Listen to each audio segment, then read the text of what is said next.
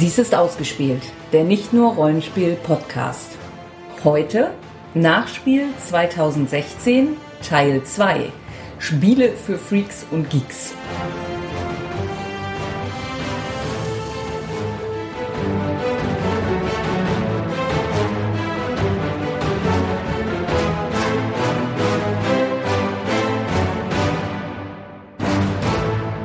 Mein Name ist Sandra. Und ich bin Jens. Ich bin ein Freak. Jo. Und hier sind wir jetzt mit unserem zweiten Teil Ja. der Messe-Nachbetrachtung. Fang einfach an. Gleich mit Spielen loslegen. Ja, hau sie raus, die Leute haben keine Zeit. Okay. Nach dem Motto Cthulhu geht immer, haben wir Mansion of Madness Second Edition gespielt. Natürlich von Fantasy Flight Games und in Deutschland vom Heidelberger Verlag. Also wenn diese Episode online geht, müsste die deutsche Version auch schon draußen sein. Wir haben noch so eine, ja, eine denglische Version gespielt, kann man sagen. Das heißt, ähm, die App, naja, da nehme ich was vor. Also man hat eine App dabei, die war schon auf Deutsch, aber die Karten waren, Texte waren noch auf Englisch. Also wir waren ja damals, als die erste Edition erschienen ist, waren wir ja total scharf drauf und haben es dann aber am Anfang auch gar nicht geschafft. Ich glaube, wir haben es so ein oder zwei Jahre später irgendwo dann mal geschafft, es zu spielen. Ich meine, wir haben es mal auf der RPC gespielt. Ja, kann sein. Ich glaube auch, es war gar nicht die Spiel. Nee, das war äh, eigentlich eine ganz interessante Geschichte, weil damals, als die erste Version rauskam, äh, Mansion of Madness, hatten sie so einen Prototypen auf der Spiel dabei. Ähm, ich weiß nicht, welcher das war, aber ich kann mich noch erinnern, dass Leute te teilweise den Erklärbären da Geld dafür geboten haben, dass sie das ausprobieren konnten. Man konnte dann schon die Figuren angucken und so und die sahen halt schon bombastisch aus. Und da wollte man das halt unbedingt spielen. Und Und ja, es hat dann eine ganze Weile gedauert, bis wir es spielen konnten. Und als wir es dann gespielt hatten, na, ich würde nicht wirklich sagen, wir waren enttäuscht, aber hatten wir danach nicht das Kaufbedürfnis.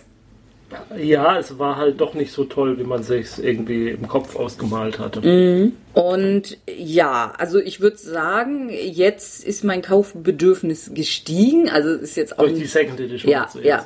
Also es ist jetzt auch nicht so, dass ich sage, oh Gott, ich muss es haben, aber ich würde es durchaus gerne haben. Also was das Hauptsächliche, was sich geändert hat, ist eben, dass es jetzt keinen Dungeon Master. Dungeon Master mehr geben muss oder auch nicht mehr kann, äh, sondern dass das alles mit einer App abgehandelt wird. Und außerdem war das halt auch eins dieser Spiele, wo der Dungeon Master dann da erstmal 20 Minuten aufgebaut hat, bevor es überhaupt losgehen konnte. Und das fällt jetzt durch die App auch weg. Die App sagt einem einfach, leg diese 1, 2, 3 Spielteile dahin, leg hier und da einen Cluemarker. Ähm, dieses und jenes hin und dann legt man los. Und wenn ein neuer Raum kommt, sagt einem die App, welcher da hinkommt und wie der aussieht. Und, Und wenn, wenn man auf Personen trifft, dann geht so ein Dialogmenü auf quasi. Und dann man, kann man so Dialoge mit den Personen haben. Und das haben wir so jetzt in unserer Demo-Version gar nicht gesehen, aber in Videos habe ich das schon gesehen, dass man quasi dann auch so äh, Antworten auswählen kann, was man zu denen sagen möchte und so. Und die App gibt halt auch Anweisungen, wer was hat. Das wird auch alles vorgelesen. Also im Englischen ist das eine ganz stimmige Vertonung, wie es im Deutschen ist, können wir nicht sagen, weil wir die auf der Messe nicht gehört haben, weil der Ton ausgeschaltet war, weil ja, eben laut ist. Ja. Und, ja. Ja, also mein einziges Manko, was ich bei dem Spiel ziehen würde, ist, dass ich so das Gefühl hatte, man starrt doch eher mehr auf die App als eigentlich auf das eigentliche Spielbrett. So. Und bei einigen, äh, einigen Male habe ich mich schon gefragt, brau wozu braucht man überhaupt noch ein Spielbrett? Warum spielt man das Spiel nicht komplett als App-Version? irgendwie? ja, weil halt auch jedes Mal, wenn, wenn man was macht, also Mhm. ich mache die Tür auf und ich nehme dieses Clue-Plättchen und ja. Ja. man drückt halt jedes Mal auf die App, muss dann auch nochmal bestätigen Ja, und dann ja. erscheint das. Also es stimmt schon. Also es, man ist sehr viel mit der App zugange. Ja. Aber gut. Auf der anderen Seite ist es nicht so eine Version von App-Spiel, die gibt es ja auch, wo man ständig der App sagen muss, was jetzt gerade auf dem Spielbrett passiert. Nee. Also dass man da irgendwas eintippen muss. Genau, der App ist es äh, erstmal relativ egal, wer welche Entscheidungen trifft Ja. oder was tut. Ja, und ja. Und dann laufen da offensichtlich irgendwelche Zufallsgeneratoren in der App auf, dann äh, passi- passieren halt Ereignisse und die betreffen bestimmte Ermittler, also bestimmte Spieler. Äh, Und das ist halt noch nicht so ganz klar, nach welchem Maßstab die ähm, Ereignisse wen treffen. Also ich hatte zum Beispiel den Charakter mit dem höchsten Lore-Wert. also ähm, Wissenswert, also okkulten Wert irgendwie und, und mein Charakter war dann seltsamerweise auch der, der ständig diese Albträume hatte zwischen den Runden. Also wo ich dann vermutet habe, okay, anscheinend wählt die App den Charakter aus, der mitspielt, der den höchsten Lore-Wert hat. Aber das ist auch nur eine Vermutung. Ja, außerdem hat die zweite Edition auch extra Kit da drin, womit man die gesamte erste Edition äh, portieren kann. Und offensichtlich sind in der zweiten Edition auch andere Investigatoren. Also dass es tatsächlich auch, wenn du dir jetzt die zweite Edition kaufst, sinnvoll sein kann für, wenn du es irgendwo mal billig siehst, die erste Edition Ja. dazu zu kaufen. Also man hat tatsächlich einen Mehrwert davon, wenn man beide Editionen hat. Also das sagt man der App dann, ich habe beide Versionen und dann mischt die das auch. Und ich glaube, man gibt auch, es gibt ja auch Erweiterungen für die erste Version, also die kann man auch angeben, dass man die auch schon besitzt. Ja. Alles in allem eigentlich schon ein Spiel, was ich gerne spielen würde, auch länger spielen. Es gibt ja auch verschiedene Kampagnen, die man spielen kann. Also die Kampagne, die wir hatten, die soll nur eine Stunde dauern, ist aber auch eine dabei, die Ja, also nicht Kampagne, sondern das Spiel. Szenario. Szenario, ja, ja. Es ist aber auch eins dabei, glaube ich, was 300 Minuten dauern soll. Mhm. Das Einzige, was mich wirklich abschreckt bei dem Spiel, ist der Preis. Der liegt nämlich so um die 100 Euro. Mhm. Und das ist schon eine happige Investition. Ja. Das muss man sich überlegen, ob man das machen möchte oder nicht. Ich will es gar nicht für mich ausschließen, dass ich es nicht sogar machen würde als ja, alter Cthulhu-Fan und äh, weil ich sowieso weiß, dass ich nie wieder jemanden dazu bringen werde, Arkham Horror mit mir zu spielen. No, würde ich jetzt auch nicht völlig Okay, ausschließen. aber- okay, ich hab's auf Band. Ja. So, äh, Cthulhu geht immer, Pandemie geht aber auch immer. Wir haben Pandemie, die Heilung gespielt.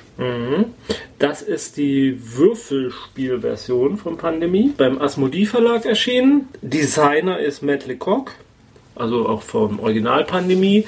Ähm, da würfelt man eben, reist äh, auf Kontinente, also es sind, es gibt glaube ich, wie viele Es gibt sechs Felder für jede Würfelzahl ja, eins. ja, und das sollen halt bestimmte Und- Gebiete darstellen, in denen dann halt äh, Krankheitswürfel reinkommen. Also am Anfang würfelt man, also es gibt verschiedenfarbige Würfel, die eben diese verschiedenen Seuchen darstellen. Mhm. Die haben teilweise auch unterschiedliche Zahlenwerte, also es sind nicht alles W6. Also Also, es sind- sind sechsseitige, aber es sind nicht sechs. die Zahlen sechs 1 bis Zahlen 6 drauf. sind nicht unbedingt ja. drauf. mhm. Genau. Mhm. Und am Anfang würfelt man eine bestimmte Menge und nach jedem Zug würfelt man auch noch mal ein paar aus dem Sack, die dann eben ja die unterschiedlichen Farben und Werte haben. Also anstatt und, dass man die Stadtkarten zieht, zieht man Ja. halt Würfel und Würfel. und ja, je nachdem, äh, welche Zahl man dann eben würfelt mit diesem Würfel, kommt es auf die 1, 2, 3, 4, 5 oder 6. Und wenn mehr als drei, Drei einer Farbe sind, dann gibt's Boom, wie man das von Pandemie kommt, Genau, dann gibt's ne? einen Ausbruch. Und ja, und jeder Charakter hat auch wieder unterschiedliche Fähigkeiten. Und das, dann ja, also die unterschiedlichen Fähigkeiten werden halt dargestellt, teilweise auch durch den unterschiedlichen Würfelpool, den Ja, man hat. jeder hat eigene Würfel in seiner Farbe. Das sind unterschiedlich viele. Mhm. Also manche Charaktere haben mehr, andere weniger. Und es sind auch teilweise sehr unterschiedliche Symbole drauf. Also es gibt schon einen Grundpool von Symbolen, aber der eine hat das mehr, der andere hat davon eine Mhm. Spezialform, die dann besser ist. Und was, interess- was, was ganz witzig ist, man hat so ein, so ein, so ein Rad aus Hartplastik, was in das halt so Spritzentümpel reingesteckt sind, also da sind Löcher drin. Und die stellen halt dar, wie, wie viel Infektionen man schon hatte, also ähm, nee, Ausbrüche, Ausbrüche. Entschuldigung, Ausbrüche waren das und der andere äh, stellt halt dar, wie viele ähm, Ja, so, so be- ähm, bestimmte negative Würfel man schon gewürfelt Mhm. hat. das Biohazard-Symbol. Ja, Ja, allerdings, also was mir nicht so gefallen hat, also es äh, ist natürlich so wie, also man darf Würfel beliebig oft neu würfeln, aber wenn eben dieses böse Symbol kommt, dann sind die gelockt und Ja. ja, das will man dann auch nicht. Und dann gibt es ein Symbol, womit man dann einen der Würfel aus der Mitte nehmen kann. Und wenn man drei Würfel einer Farbe hat, kann man versuchen, damit ein Heilmittel zu finden. Es ist aber so, dass man die Würfel, also seine eigenen, seinen eigenen Würfel, mit dem man einen in der Mitte rausgeholt hat, der wird da zugelockt. Also solange man diese farbigen Würfel da hat, Hat man sind sie für andere Aktionen. ja, sind die Würfel erstmal gesperrt, die eigenen. Das heißt, man hat dann immer weniger Würfel. Und dann ist es aber auch nicht so, dass man sofort, wenn man drei Würfel hat, das Heilmittel hat, sondern dann muss man mit diesen drei Würfeln würfeln.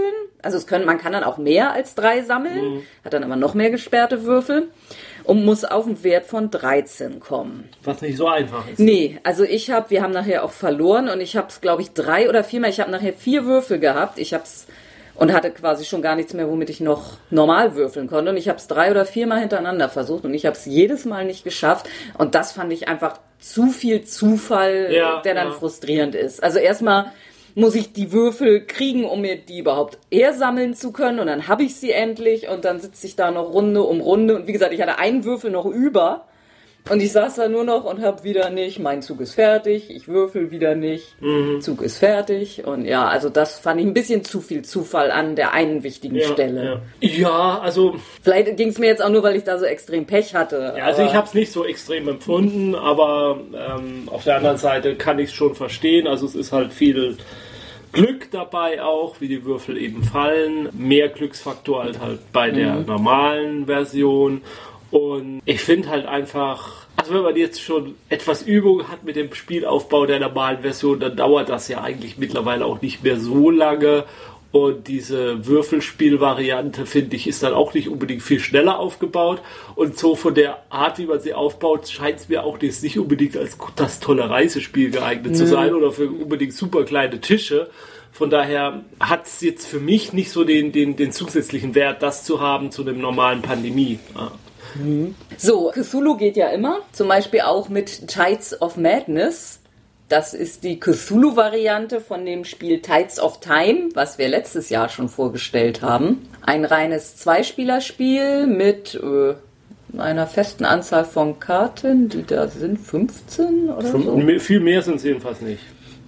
Und ja, ich weiß nicht, wollen wir es jetzt nochmal komplett beschreiben oder Ja, ein bisschen vielleicht. Also, Also es ist ein so ein ja ein taktisches Spiel. Jeder hat am Anfang fünf Karten und jede Karte im Allgemeinen, fast jede, hat ein eins von fünf Symbolen. Und jede Karte hat äh, so eine spezielle Methode, um Punkte zu generieren. Klassiker sind, für jedes Symbol gibt es, wenn du die Mehrheit hast, kriegst du sieben Punkte. Und für jedes der fünf Symbole gibt es eine Karte. Äh, für jedes dieser äh, Symbole, was du hast, kriegst du drei Punkte. Und das gehört nie zusammen. Also das Symbol, was auf einer- keiner Karte drauf ist, ist nie das Symbol, für das man auf dieser selben Karte auch Punkte kriegt. also eine Karte kann das rote Symbol haben und aber aussagen, du kriegst Punkte für alle jede Karte, die du im Grün hast. Und es gibt noch ein paar Karten, die anders funktionieren. Und ja, und man spielt drei Runden. Nach einer Runde, eine Karte schmeißt man komplett raus, eine Behält legt man man. offen liegend auf dem Tisch für die nächsten Runden und dann zieht man zwei neue Karten. Ach so, was noch wichtig ist, man spielt eine Karte, gibt seine restlichen Karten dem Mitspieler. Ja, also es ist ein Drafting-Game Nee, quasi. Drafting nicht, aber Doch. ja, man gibt halt die Karten weiter. Ja, ja, also ja. man hat nicht fünf Karten, die man behält, sondern man muss dann auch noch taktieren, oh, die soll der andere jetzt auf keinen Fall kriegen. also ich finde schon, das ist ein Card-Drafting-Game. Ja, doch, ja. Ja. Er ist von Portal Games äh, und äh, im Deutschen wird es bei Pegasus verlegt. Ja, also das jetzt, genau, wer Tides of Time kennt, kennt das Spielprinzip auch. Bei Tides of Madness. Madness ist jetzt die Cthulhu-Variante und da kommt noch hinzu, als eigentlich einzige, ein paar Karten sind ein bisschen anders. Die Darstellung der Karte ist anders, die sind halt mit Cthulhuiden Bildern, sehr guten Bildern, also sehr schönen. aber das war auch schon im Original so. Ja, aber da jetzt halt mit dem Cthulhu-Thema. und das Einzige, was jetzt dazu kommt, manche Karten machen verrückt. Wenn man die Ja. auslegt, dann kriegt man ein Wahnsinnsplättchen. Und man muss halt aufpassen, wenn man bis zum Ende des Spieles, äh, sobald man neun Wahnsinnsplättchen hat, dann scheidet man halt aus. Und das ist äh, das einzig wirklich neue Mechanismus, dass man halt diesen Wahnsinn sammelt und dass man gucken muss, äh, zwar würde ich jetzt diese Karte gerne nehmen und auslegen, weil die mir einen Haufen Punkten bringt, aber wenn ich die auslege, kriege ich schon wieder ein Wahnsinnsplättchen und äh, dann scheide ich vielleicht aus. Das macht das Ganze, finde ich, nicht unbedingt interessanter, weil, also in unserer Variante war es so, dass Sandra eigentlich ganz ordentlich mit Punkten vorgelegt hatte und ich mir eigentlich schon damit abgefunden habe, oh cool, das Spiel werde ich jetzt gerade nicht mehr gewinnen. Und plötzlich in der dritten Runde merkte Sandra dann plötzlich, äh, ups, ich habe ja neun Wahnsinnsplättchen, äh, ich schalte jetzt aus. Und dann hatte ich plötzlich gewonnen und das war so ein total Antiklimatisch. ja, also ich, ich, ich habe mich auch gar nicht als Gewinner gefühlt in dem Punkt, weil, weil du hattest eigentlich vorher viel cleverer die Punkte gesammelt. Okay, kann man sagen, du warst halt zu, äh, Zu sorglos, leichtsinnig, ja. Mhm. Ähm, aber äh, da gefällt mir das Original Tides of Time Ja, besser. weil man da eben viel besser taktieren. Also Ja. gut, natürlich ist das mit den Wahnsinnspunkten auch ein Ja, Taktieren, klar. aber ja. Ja, klar, natürlich muss man sich. Ja, also das ist der Unterschied, den kann man mögen Ja, oder nicht. Also ja. kann jetzt einfach jeder selber entscheiden, welche Variante er besser findet. Genau. So, Legacy-Spiele gehen ja immer, oder? Ja, also wir waren tatsächlich nah dran, Seafall auszuprobieren. Das hatten wir ja bereits in der Vorspielsendung. Das nagelneue Legacy-Spiel, das jetzt erstmals auch als reines Legacy-Spiel entwickelt wurde. Also es gibt kein Seafall ohne Legacy. Ich, ja, red jetzt nicht mehr viel, also hört sonst in die Vorspielsendung rein. Und wir können auch nach diesem Versuch nicht sehr viel mehr sagen, denn wir saßen da also und haben uns alles erklären lassen, zusammen mit zwei anderen Leuten. Und in dem Moment, wo wir dann hätten losspielen können, sagten die anderen beiden, jo, danke, wir gehen dann. Ja, und wir hätten es gerne gespielt, aber dann setzten sich die nächsten hin und dann hätten wir uns die ganzen 20 Minuten Erklärungen nochmal anhören müssen. Also für uns dann zum dritten Mal, weil wir es ja schon eigentlich in unserem Podcast hatten. Ja, und das wollten wir dann doch nicht. Ja. Also nochmal für alle Messebesucher. Das ist extrem unhöflich und uncool. So, Ja, zumindest könnte man das vorher. vorher sagen, wir würden nur gern die, die Ja. Regel kurz. Ja, doof. Ja. Aber ich fürchte auch, dass selbst wenn man eben einmal so den Prolog spielt, dann hat man ein bisschen mal so Schiffe hin und her geschoben, aber ich glaube, das ganze Spiel kann man danach auch noch nicht wirklich besser Ja. beurteilen. Also was mir jetzt noch klarer wurde, ist ja, dass es ja ein bisschen mit so einem Abenteuerbuch quasi auch Mhm. ist, dass da so bestimmte Symbole auftauchen, da muss man ein Buch nachschlagen und da muss man einen Text vorlesen, der zu diesem Symbol passt und oder der Zahl, die da auftaucht und so. Das war mir, glaube ich, vorher noch nicht ganz so klar. Ich bin da immer noch unentschlossen, ob ich Ja. spielen möchte oder nicht. Also Also man müsste ich habe die Befürchtung, dass es nicht so, zumal es ja zu zweit auch gar nicht geht. Also Ja, wir müssen eine Gruppe finden, die- mit der man es zusammen dann. Ja. komplett und das ist halt auch der Punkt. Ähm, es macht halt keinen Sinn, diese Investition zu machen, wenn man sich nicht über seine Gruppe sicher Mhm. ist, dass man es auch tatsächlich dann durchspielen wird, weil sonst hat man da so ein, ja, man kann es ja, es ist ja auch doof, mit anderen dann weiter zu spielen irgendwie und ja. Ähm, also nur der Vollständigkeit halber nochmal die deutsche Version Heidelberger Verlag, Bladehead Games, Originalversion. Ähm, Ja, Also was wir an dieser Stelle dann vielleicht nochmal verkünden können. Pandemie Legacy zweite Season nächsten Sommer. Kommt erst nächsten Sommer. Ja. wir, ja vielleicht gibt es ja doch noch irgendeinen Ersatz, mit dem man sich dann. gucken wir mal. Ja, Wir haben Innis gespielt. nicht Guinness. Nee. Nicht Guinness, sondern Innis. Mhm. Das ist ein Mehrheitenspiel, oder? Ja. Also man spielt Chieftains von Wikinger-Clans so, oder Kelten. Kelten, glaube ich. Kelten sollen sein. So Typen halt. Und, Verlag. achso, Matago. Und wie viele Spieler? Äh, Spieler sind zwei, Zwei bis bis vier Spieler. Und da liegen halt am Anfang so ein paar äh, äh, Gebietskärtchenfelder aus und die sehen richtig schick aus. Die sind so richtig mit gezackten Rändern und, die so Und man schiebt- wundert sich, dass das alles so ineinander passt. Ja, also da, da hat einer lange gegrübelt, glaube ich, oder den, den Rechner arbeiten lassen. Ja, also jedes Gebiet ist im Prinzip eine Terrainart, also Plains oder Mountain und Hills und ist auch dann an sich wurscht. Und ja, dann fängt man in der Mitte an. Jeder hat am Anfang zwei, drei Clan-Figuren Ja. drauf und dann gibt es einen Stapel von Action Cards, Ja, Season Cards. Sieb 17 Season Cards.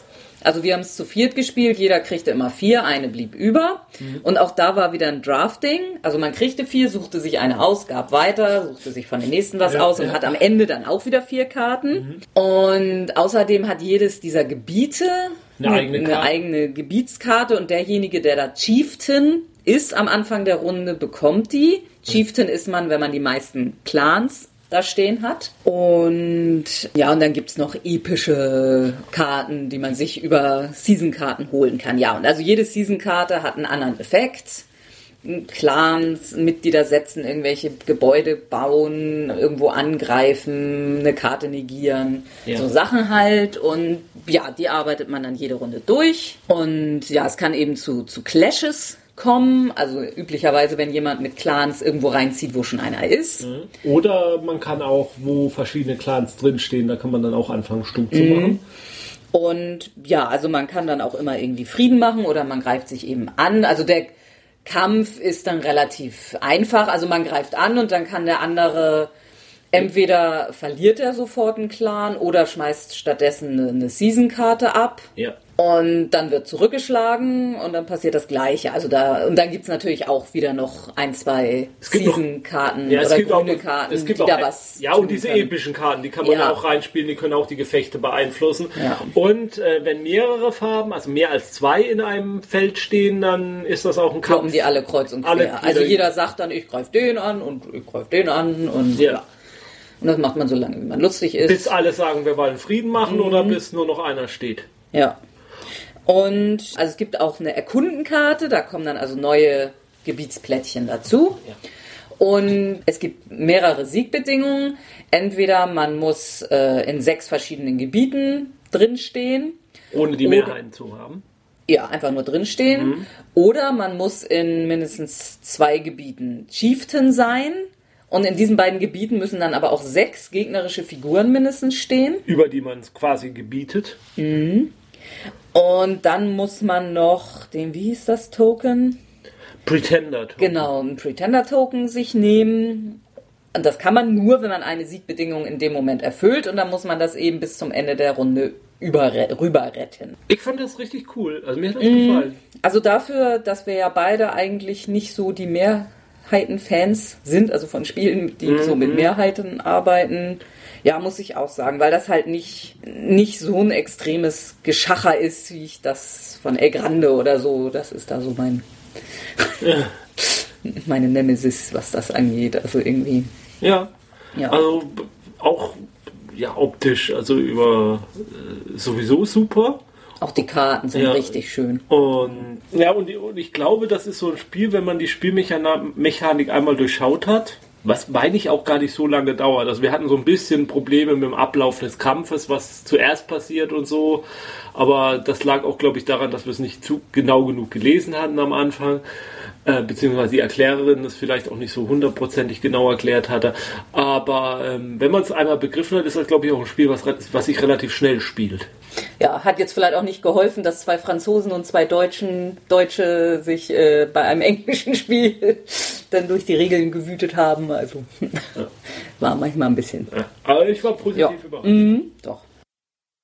Pandemie geht ja immer.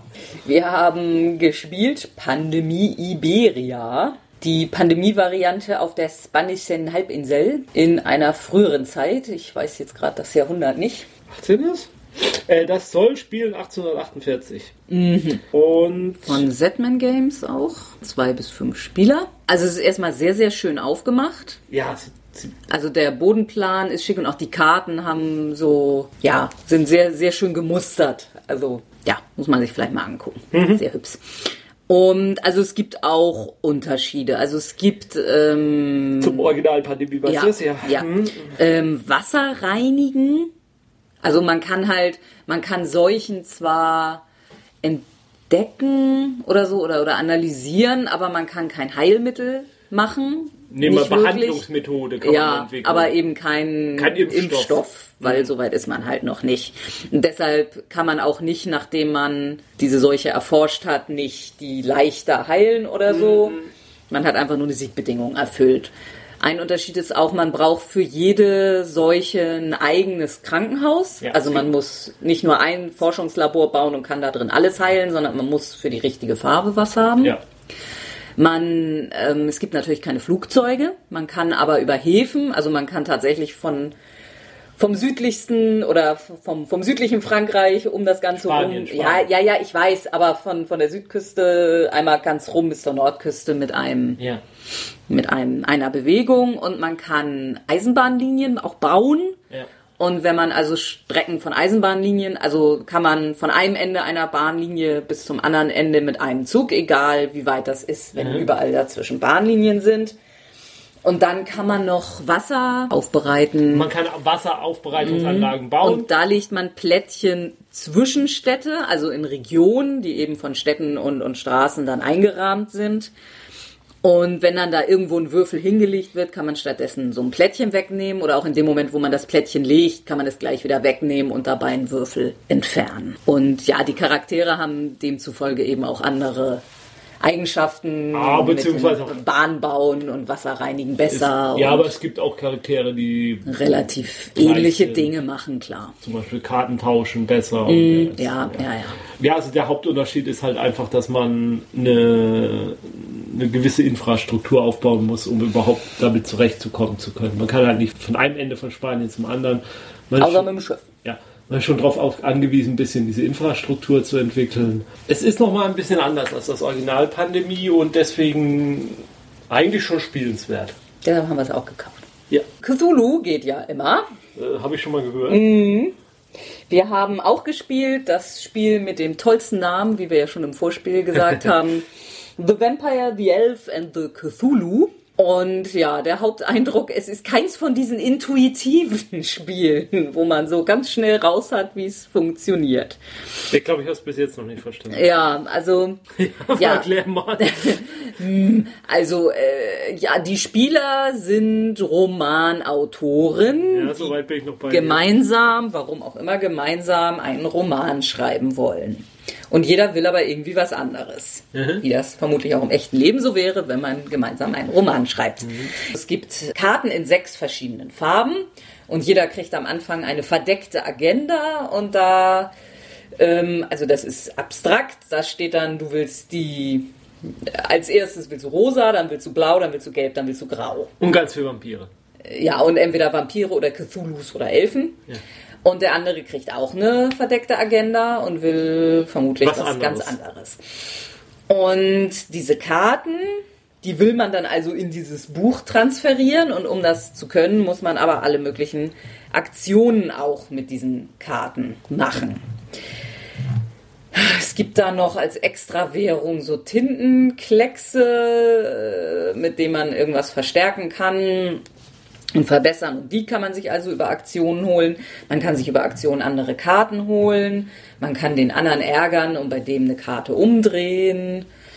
Ja, man hat dann Karten vor sich ausliegen und wenn man dann eine Aktion nutzen will, muss man aber dafür eine andere Karte umdrehen und dann gibt es auch wieder Karten, mit denen man andere Karten wieder zurückdrehen, Zurückdrehen, kann ja. und Und dann gibt es eben die wichtige Karte, die schreibt man das mit dem Schreibmaschinen-Symbol, womit man dann eben tatsächlich Karten in das Buch transferieren kann.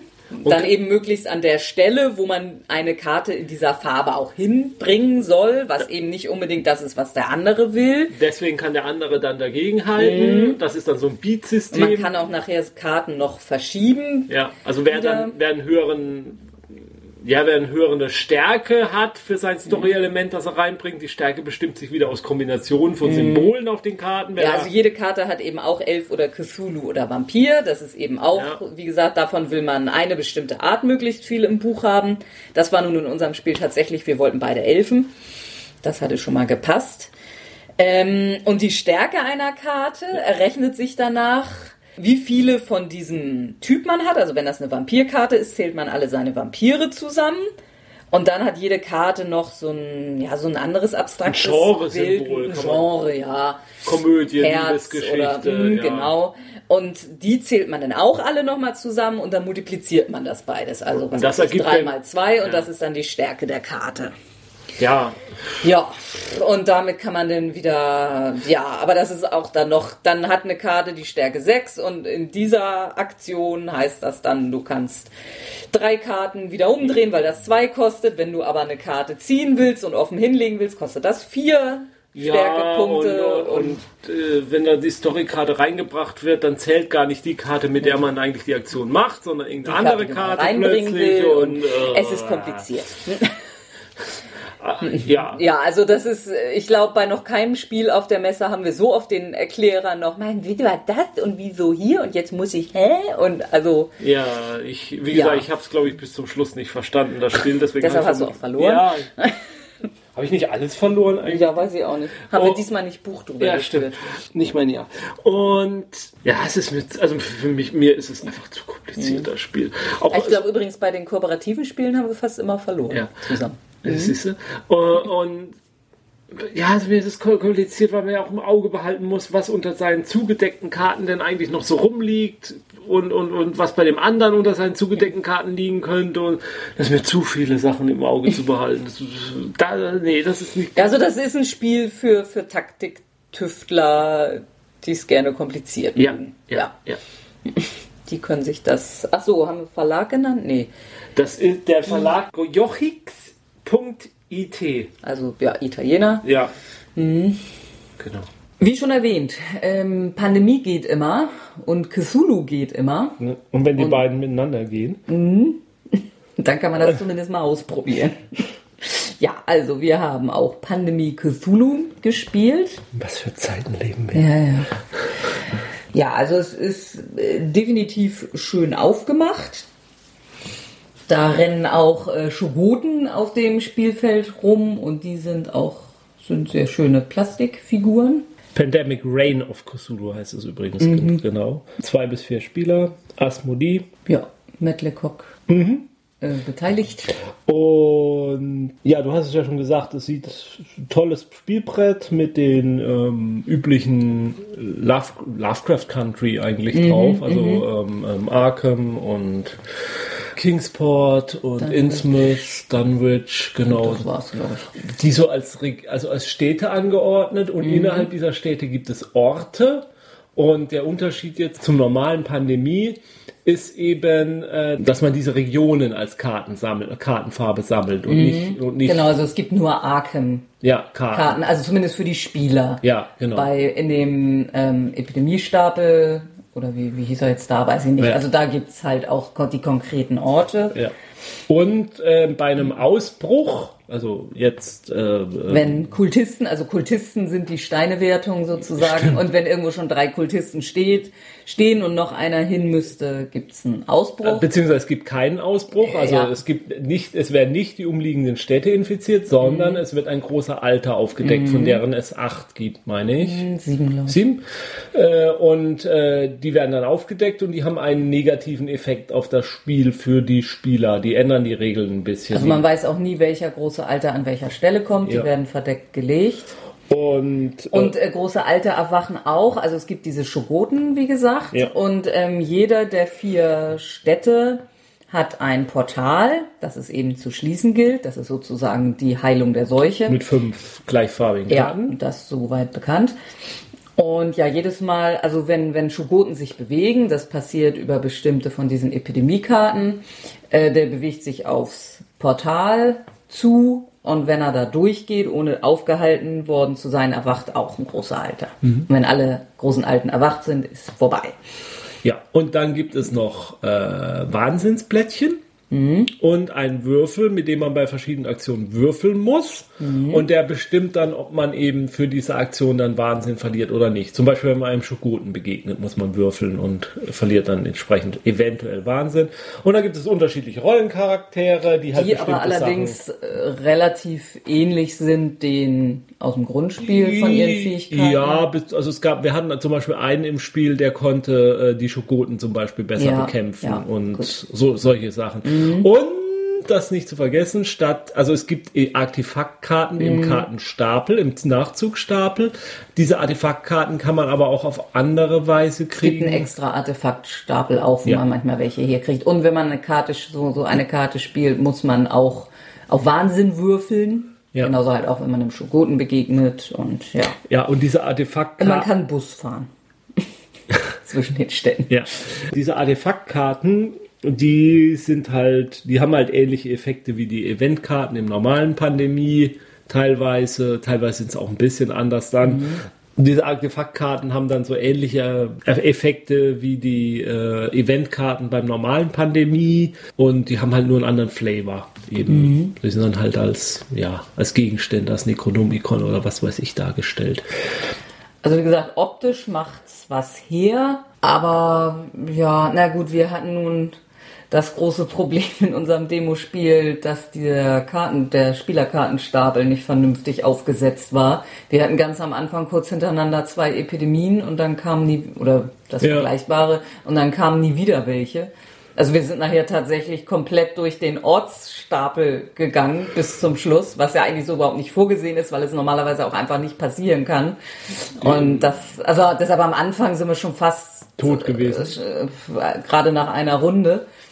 Und dann irgendwie, ja, passiert irgendwie, ja, also ja. Es ist ein Arkham Horror Light. Mhm, sehr leid. Sehr leid. Äh, ist natürlich sehr viel schneller aufgebaut als so eine Arkham ja. Horror Partie. Das gebe ich gerne zu. Dennoch, ja.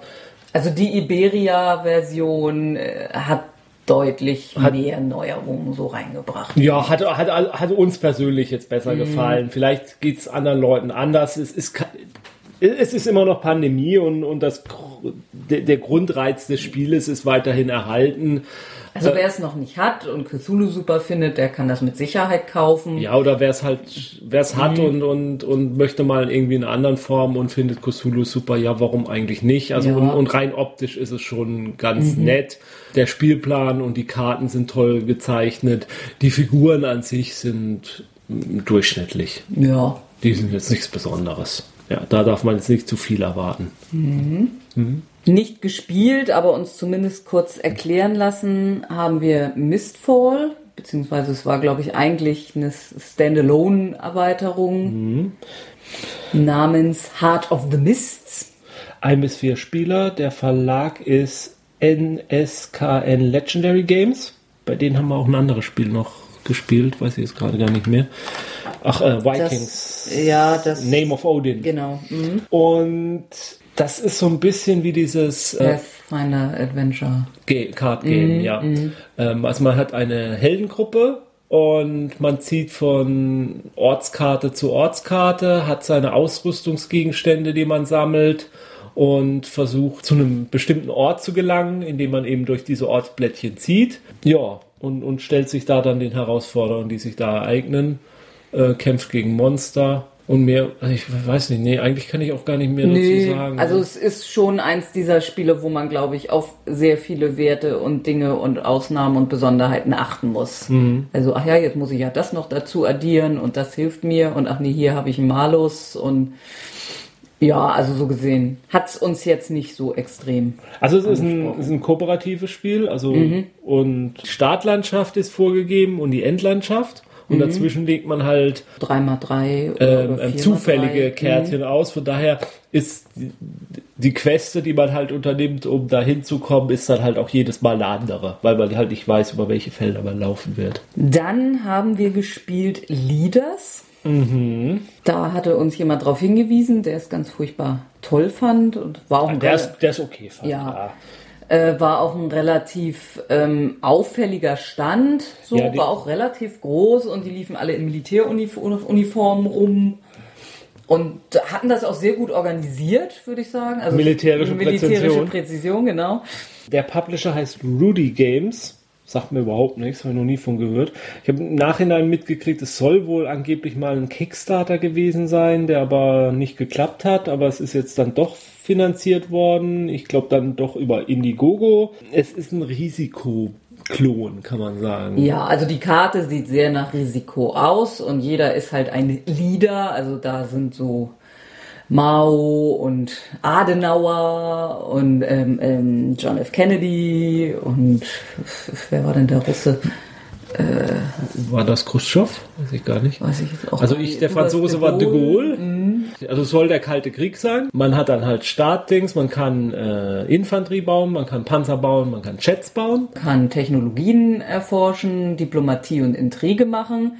Und das Besondere ist, dass man all diese Dinge über eine App tut. Ja. Also auch alles, was man, also die, die Armeen, ja, die packt man auch aufs Spielbrett, aber all die anderen Sachen passieren virtuell. Das sehen die anderen nicht. Das ist halt auch bewusst so, also dass man eben versucht, Leute auszuspionieren. Und wenn man das schafft, dann merken die das tatsächlich nicht. Ja. Bei mir ging das immer schief. Und ähm, ja, also einmal kann man aber auch das meiste von dem, was man so tut, eben nicht anfassen, nicht ja. sehen. Und zweitens führt es zu unglaublicher Downtime. Also wir haben das zu fünft gespielt und dann ja sitzt da immer einer, tippelt an der App rum, so dass es die anderen nicht sehen können. soll ja nicht. Und dann werden ein bisschen Armeen rumgeschoben. Der Armeenkampf ist auch sehr, sehr zufallslastig. Also ja, also äh, sagen wir mal, äh, wenn der eine mit drei Armeen reinschiebt und der andere hat eine Armee da zur Verteidigung, dann würfelt halt der eine drei Würfel und der andere wirft einen Würfel. Und, und die Jets haben ein bisschen bessere Würfel und die Panzer haben auch, also ja, aber das, das ist halt der Kampf irgendwie ja, und, mhm. ähm, und und dann ist vorbei und dann wird halt Verluste abgezogen und das war's dann. Mhm. Und man kann ein bisschen so durch Forschung erreichen, dass man immer einen Würfel mehr hat oder nochmal noch einen Würfel neu würfeln darf oder so. Soweit kamen wir aber auch gar nicht in unserer mhm. Spielrunde. Ja, wir haben tatsächlich abgebrochen. Also wir hätten es, glaube ich, fertig spielen dürfen, ja. was ja auch nicht überall der Fall nee, ist. Irgendwann aber irgendwann dachten wir, ach, also irgendwie. Allgemeines Einverständnis, wir spielen mhm. jetzt noch eine Runde und dann haben wir, glaube ich, das Spiel genug kennengelernt.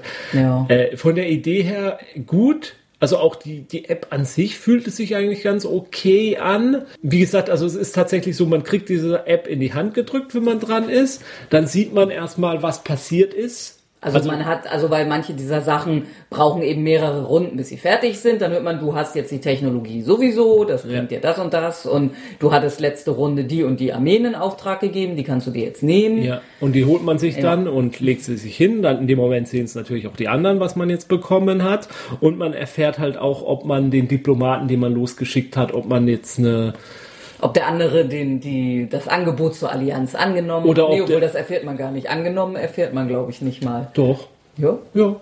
Ich nicht. Na egal. Doch, da kam dann die Meldung, du hast jetzt eine Allianz Aha. mit. Okay. Und ähm, ob, oder ob der Spion eben erfolgreich war oder nicht. Was ich seltsam fand oder was wir alle seltsam fanden, wir haben eigentlich, wir haben einen Spion gebaut, wir haben ihn losgeschickt. Man kann auch gewinnen, man, okay, man muss das Spiel nicht gewinnen, indem man nur militärisch macht. Man kann das auch gewinnen, indem man sogenannte Missionen mhm. erfüllt, dass man diese Mission aktiviert hat und dann versucht, das wissen die anderen Spieler dann halt auch nicht. Das aktiviert man auch auf der App. Aber das Spiel gab uns erstmal überhaupt keine Rückmeldung, wie, wie hoch sind denn die Erfolgschancen, wenn ich das jetzt mache? Es war dann irgendwie so gesagt, wenn man jetzt zum Beispiel einen Spionageakt, der Franzose macht eine Spionagemission gegen den Russen, dann hat der Russe immer automatisch eine bisschen bessere Chance, weil die Russen halt einen besseren Geheimdienst mit KGB oder so mhm. haben. Aber man, man, kriegt das nicht so mitgeteilt, als wäre Also nicht, nicht so eine Prozentzahl, ja, du hast jetzt 30 Prozent oder 80 Prozent. Ja. Und, und dann baut man irgendwann eine Technologie und dann erfährt man, okay, jetzt ist die Wahrscheinlichkeit, dass man sowas schafft, äh, 10% höher, aber jetzt 10% auf was drauf? War vorher 40, war es vorher mhm. 50? Da, da, da fehlt mir ein bisschen die, die Rückmeldung. Und was ich ganz schlimm fand auch, ich, ich weiß, ich habe dann irgendwelche Sachen, okay, dann mache ich jetzt mal das und mal das und mal das. Und wenn ich dann nach den alle anderen Spieler dran waren, das wieder gekriegt habe, ich wusste in dem Moment schon, was hatte ich denn jetzt nochmal mhm. erforscht? Und vor allem, dann erforscht man sowas Abstraktes wie die soziale Marktwirtschaft zum Beispiel, was einen dann irgendwie Produktionspunkte mehr einbringt. Schön und gut, aber man hat das nirgendwo vor sich liegen dann. Also es gibt kein Plättchen, was man sich dann nimmt, wo soziale Marktwirtschaft draufsteht. Also man sieht auch gar nicht, was man mhm. sich erbaut hat. Und man kann es auch zwischendurch nicht gucken man kann auch nicht planen, weil, weil man ja die App nicht hat. Und solange mhm. man die App nicht hat, kann man nicht sehen, was wie das Haus, wie der eigene Universum. Bei einem normalen Spiel habe ich dann die Karten in der Hand und kann in der Zeit wieder die Oder anderen. Du, du siehst die Baukosten ja. von irgendwas. Ja, aber während die anderen dran mhm. sind, wer die kannst App du schon mal und ich werde das und das und das machen. Ja, ja. kannst und du kann mir meine Karten angucken, mhm. kann planen. Das kann ich da nicht. Ich kann immer nur in dem Moment planen, wirklich, indem ich die App in der Hand habe. Und da kommen wir wieder zu der Downtime. Mhm. Also es war tatsächlich so, dass wir die anderen dann zwischendurch auf ihrem Handy alle rumgespielt haben und geguckt haben und und und wir haben dann auch ein bisschen so gemeinsam überlegt, wäre es besser, wenn wenn diese Bauphase alle gleichzeitig machen mhm. könnten. Mhm. Aber wie soll das dann sein? Muss dann jeder eine eigene App haben, dann müssen die vernetzt sein und irgendwann mhm. kommt man dann zu dem Schluss, ja, dann brauche ich aber auch kein Brettspiel mehr spielen. Dann ja, kann ich gleich ja. alles auf der App spielen. Dann ist es, mhm. dann, dann, dann, dann, programmiere ich eine App, wo ich das zusammenspielen kann ja. und dann sitzen da alle zusammen mit der App und, und, und dann komme ich irgendwann, eigentlich brauchen sie auch nicht zusammensitzen, dann kann das jeder übers Internet machen. Also, ich, ich finde diese Versuche, äh, Apps, Tablets, Brettspiele zu vermischen oder so. Ich bin da kein Feind von. Absolut nicht. Ich habe da keine Berührungsängste. Ich glaube, dass da kann man nette Dinge draus machen. Also nicht jedes Brettspiel profitiert von sowas, aber vielleicht kann man da auch Dinge und Brettspiele entwickeln, ähm, die es sonst vielleicht nicht gäbe oder weniger spielbar wären, wenn diese App nicht dabei ist der Versuch äh, ist nicht mein Ding. Mhm. Absolut nicht meins. Ich hasse sowieso Downtimes in, äh, in Spielen. Ich bin viel zu ungeduldig für sowas. Und, und, und das Spiel nun hat es echt auf die Spitze damit dann getrieben, wenn ich so gar nichts machen kann in der Zeit. Ich bin ja schon genervt, wenn ich irgendwie schon meine Planung mit meinen Karten gemacht habe und so und, und, und nicht mehr weiß, was ich jetzt noch groß planen muss. Aber, aber da, nee. Gut. Dann haben wir auch nochmal eins der Spiele gespielt, was Jens vorgestellt hatte mhm. im Vorspiel, nämlich Cry Havoc. And release the dogs of war. Mhm. So, das war von. Das ähm, war von Portal, Portal Games, ähm, dem polnischen Verlag und wird in Deutschland erscheinen bei Portal Games. Weil die haben ja jetzt eine eigene deutsche, äh, einen eigenen deutschen Vertrieb. Äh, Cry Havoc soll dann auch wohl, wie ich jetzt gehört habe, das erste Spiel sein, was sie selbst, also selbst auf, in Deutschland auf Deutsch veröffentlichen werden. Und da ist war, jetzt aber noch nicht. Ist noch nicht, leider, denn ähm, das hat mich schon wirklich angefixt. Also das ist tatsächlich so ein richtig asymmetrisches Strategiespiel. Äh, es gibt vier Rassen, die Menschen, die Roboter, die äh, irgendwie so Aliens. Aliensiedler und mhm. die Ureinwohner, die Trox heißen sie, glaube ich. Mhm. Und die spielen sich wirklich alle anders. Also mein, ich habe die Trox gespielt und, und ich, ja, ich, ich kann voll auf losstürmen am Anfang schon und Punkte sammeln und die anderen müssen erstmal was aufbauen und, und, und dazu kann jeder seine eigene Taktik so, muss seine eigene Taktik finden, was für ihn das Richtige ist und man kann, man hat immer äh, drei Aktionsphasen pro Runde, die man immer abwechselnd macht und, und eine Aktion, also man kann auch für sich selbst auslösen, ich möchte jetzt eine Wertung haben. Und das kann aber auch, die Wertung kann immer nur einer auslösen pro, pro Spielrunde und kann dann sagen, ich möchte jetzt eine Wertung machen. Und man macht das natürlich dann, wenn man glaubt, gerade jetzt in dem Moment äh, ist der Spielstand gerade so, dass er für einen günstig ist. Und nächste Runde ist er wahrscheinlich nicht mehr so günstig. Deswegen mache ich diese Wertung eben jetzt. Das Ganze läuft dann über Karten. Es gibt auch so eine Art Deckbuilding mit drin, weil man, mhm. man, man, man zieht immer neue, man zieht immer Karten von seinem Stapel raus und man kann sich auch Karten kaufen von allgemeinen Stapeln. Wenn man dann die Stapel alles sind, wird alles wieder gemischt und man zieht wieder von neuem, wobei man nie so richtig viele Karten auf der Hand mhm. hat. Also es ist so eine, ich glaube, die Startern, die Startkarten, die man hat, die eigenen Vollkarten, das waren acht oder ja. so Karten, mhm. mehr waren das das, das knickt. Das mhm. Und es geht halt darum, Gebiete zu besetzen und in denen möglichst viele Kristalle zu haben, was wohl der Grund ist, warum sich diese Aliens um diesen Planeten prügeln, sind nämlich diese Kristalle. Und was wollte ich denn noch sagen? Und was mir eigentlich am besten mitgefallen hat, ist die Art und Weise, wie Kämpfe abgewickelt werden. Sobald mhm. eine Spielfigur in das Gebiet einer anderen Spielfigur, also feindlichen Spielfigur eindringt, wird diese Zone gesperrt. Da kommt dann ein Battleplättchen rein und dann kann kein anderer mehr in der Zone was machen. Da kann auch kein Dritter mehr reinziehen oder dergleichen. Und ähm, am Ende der Aktionen wird, werden dann diese Schlachten nach und nach abgespielt. Und diese Schlachten bestehen darin, es gibt dann ein Tableau, das hat drei Phasen, nämlich die Gebietsphase, die Gefangennahmenphase und die Tötenphase. Und dann entscheidet sich erst der Angreifer, wie er seine Truppen verteilt. Wie viele Truppen von denen, die er jetzt in dem Gebiet hat, in die äh, Gefangenenphase, äh, in die, äh, also in welche Phasen er sie reinsetzt. Dann entscheidet sich der Verteidiger in welche Phasen. Dann gibt es noch solch, sogenannte Battle Cards, die bestimmte Effekte auslösen können. Das könnte zum Beispiel sein, dass die Phasen in einer anderen Reihenfolge abgewickelt werden. Oder dass man noch, äh, nachdem der Gegner jetzt gesetzt hat, noch Truppen versetzen kann oder gleich mehr. Und dann wird das einfach abgehandelt, wer hat mehr Truppen in welcher Phase drin. Und äh, die erste Phase ist dann halt eben die Gebietsphase. Wer die gewinnt, gewinnt das Gebiet. Dann kann man gefangen nehmen. Da kann man eben eine, da kann man Truppen gefangen nehmen vom anderen, äh, kann sie in seine Auslage stellen oder eben kann sie Truppen gegenseitig töten einfach. Und das ist dann der ganze Kampf. Der ist dann abgewickelt. Und je, je nachdem werden dann halt die Konsequenzen aus dem Kampf gezogen und dann geht's weiter in die nächste Phase. Und gewonnen hat man dann halt, wenn eine, als erster eine bestimmte Summe von Siegpunkten erreicht hat. Und ja, das, das spielt sich flott, das spielt sich schnell. Ich finde, die Regeln sind auch äh, relativ schnell verstanden und eingängig und dennoch, äh, glaube ich, abwechslungsreich, weil man eben diese vier ganz unterschiedlichen Völker hat, die ganz unterschiedliche Strategien bedürfen. In der Zwei-Personen-Variante kann man die Ureinwohner nicht spielen. Die werden dann vom Spiel quasi mitgespielt. Also die sind dann als, die stehen dann quasi als Hindernis im Spiel noch mit zusätzlich dazu.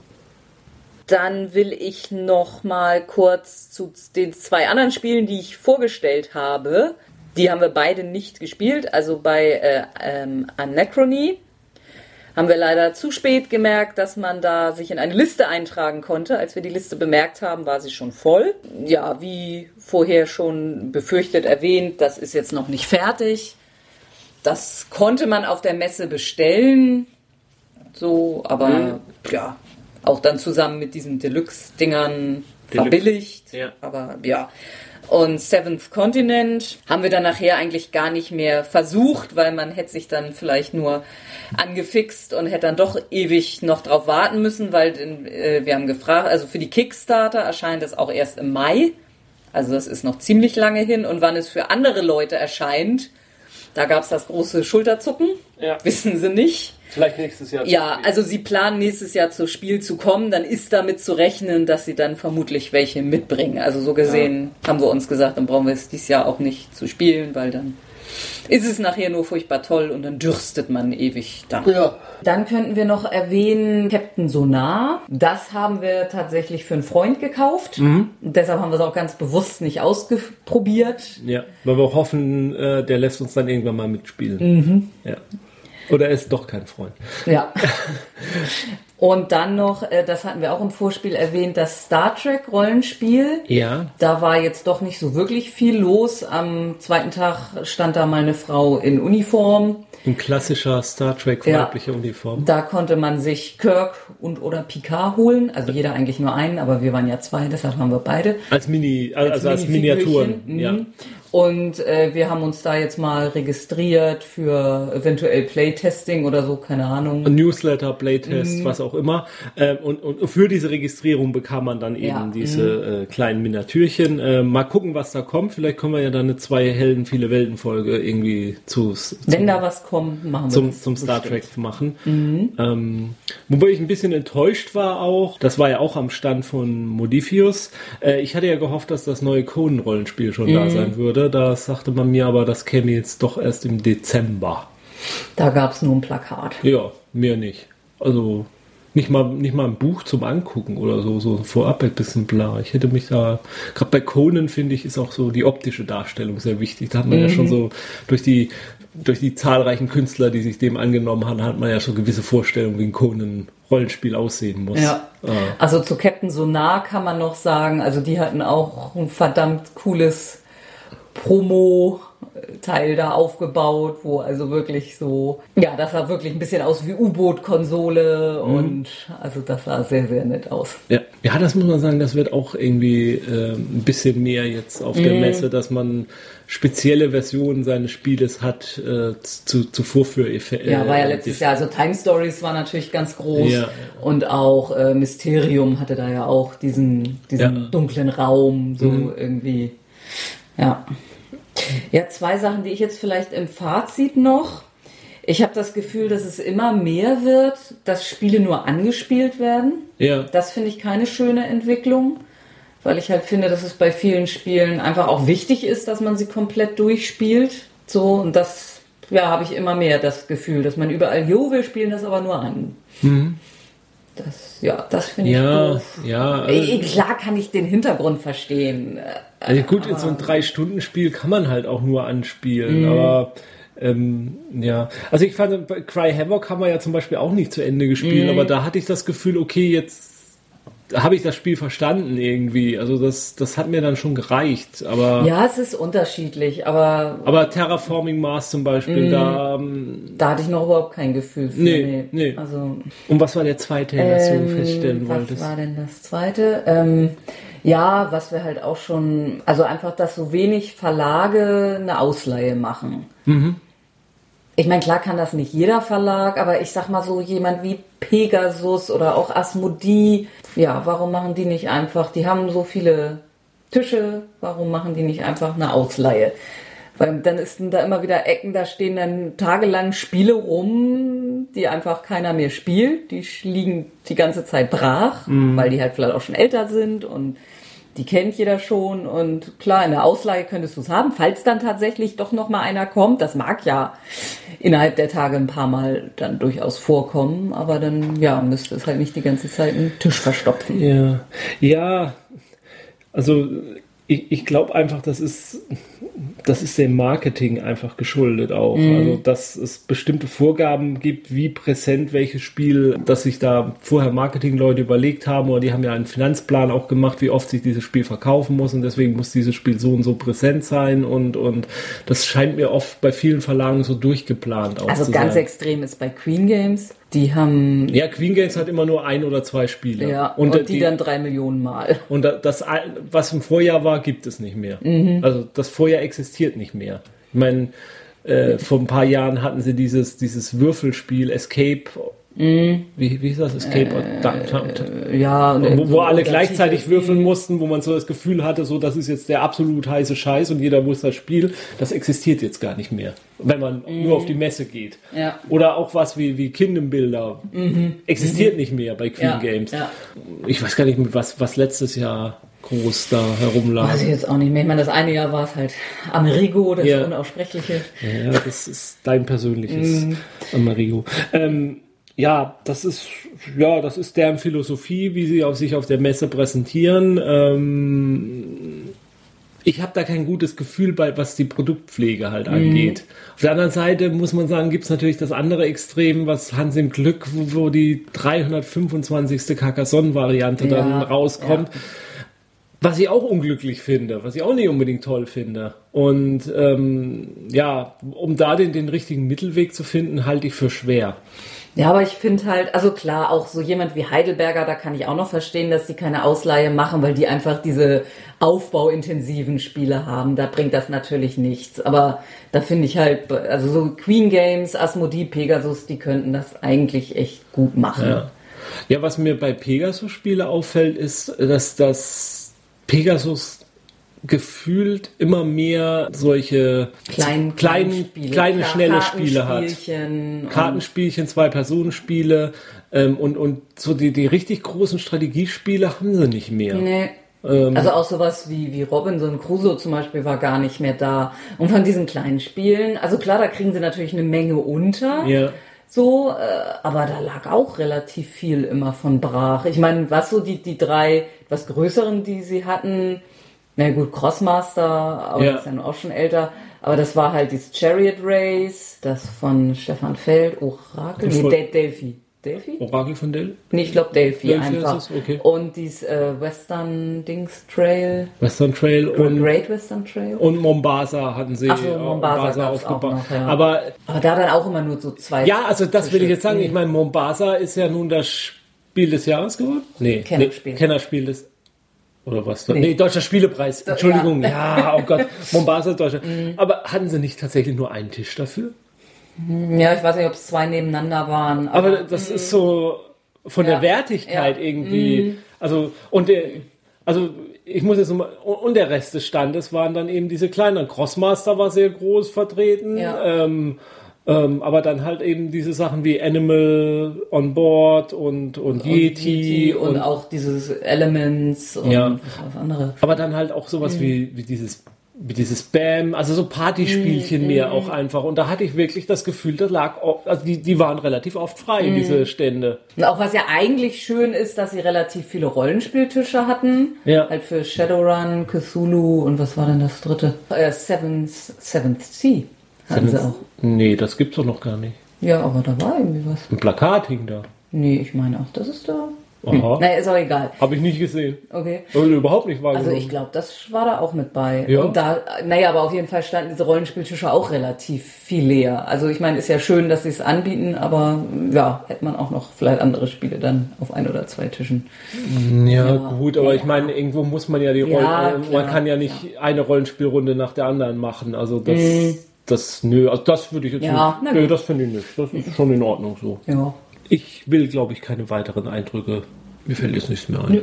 Das, das sollte es dann gewesen sein. Das ist dann 2016 ist gelaufen. Irgendwie gibt es jetzt auch nichts mehr, wo man sich freuen kann dieses Jahr noch. Gut, Weihnachten. Ja, Weihnachten, weiß nicht. Was, was, was hat Star Weihnachten? Wars. Ja. Was hat Weihnachten und Star Wars gegen die Spiel? Nichts. Naja, man kann zu Weihnachten die Spiele kriegen, die man auf der Spiel nicht gekauft hat. Ja, aber Na gut, irgendwie ist es ein tiefes, dunkles Loch jetzt bis zur nächsten. mehr als 365 Tage Ja, jedenfalls. ja, ja. Die nächste Spiel ist am 26.10. Also ein bisschen später im Monat dann. Vielleicht ist bis dahin, ich weiß gar nicht, ob bis dahin die neue Messehallen dann irgendwie der Umbau dann mal vonstatten gekommen ist. Keine Ahnung. Aber ähm, die Erfahrung lehrt, es wird nicht so sein. äh, gut. Aber bis zur nächsten Spiel wünschen wir euch jede Menge Spaß mit dem diesjährigen Jahrgang. Ähm, falls ihr mögt, schreibt uns auch gerne in die Kommentare äh, noch zusätzliche Spiele, die ihr vielleicht gespielt habt auf der Spiel, die euch besonders gut gefallen haben. Oder aber auch ähm, korrigiert uns bei manchen Spielen, wenn wir mit unserer Einschätzung eurer Meinung nach falsch liegen. Äh, Fände ich dann auch sehr interessant. Äh, wir werden ähm, in unseren regulären Folgen oder wo auch immer vielleicht nochmal auf das ein oder andere Spiel nochmal eingehen, wieder, wenn wir es denn des Öfteren gespielt haben noch und äh, einen besseren Eindruck dazu abgeben können. Ja, bis dahin. Spielt schön weiter. Tschüss. Tschüss.